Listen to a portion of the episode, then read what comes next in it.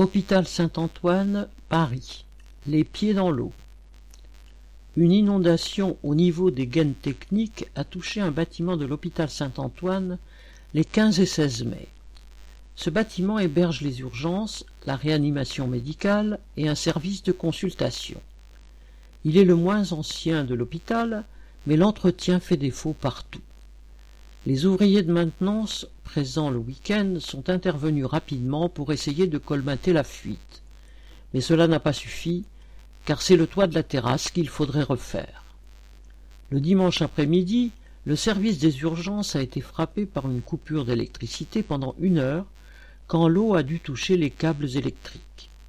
C'est à la lampe torche, là où il n'y a pas de lumière naturelle, que les soignants ont dû s'occuper des patients le service de réanimation médicale a dû être évacué. Cela pouvait très vite devenir problématique si l'électricité venait à y manquer. Les patients sont souvent sous respirateur. Ils ont été transportés dans les autres services de réanimation de Saint-Antoine ou dans d'autres hôpitaux.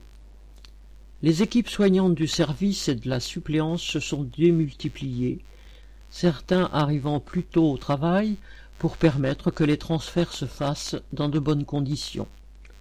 Grâce à cette mobilisation, il n'y a pas eu de conséquences dramatiques à déplorer. Du côté du gouvernement et de l'assistance publique hôpitaux de Paris, les moyens à disposition de la santé publique sont notoirement insuffisants. Il n'y a pas d'embauche dans les services soignants ni dans les services techniques. Il manque du matériel et les bâtiments ne sont pas assez entretenus. Ces dernières années, l'hôpital a été touché par la fuite des soignants, n'en pouvant plus de conditions de travail qui s'aggravent. À présent, les fuites d'eau s'y mettent.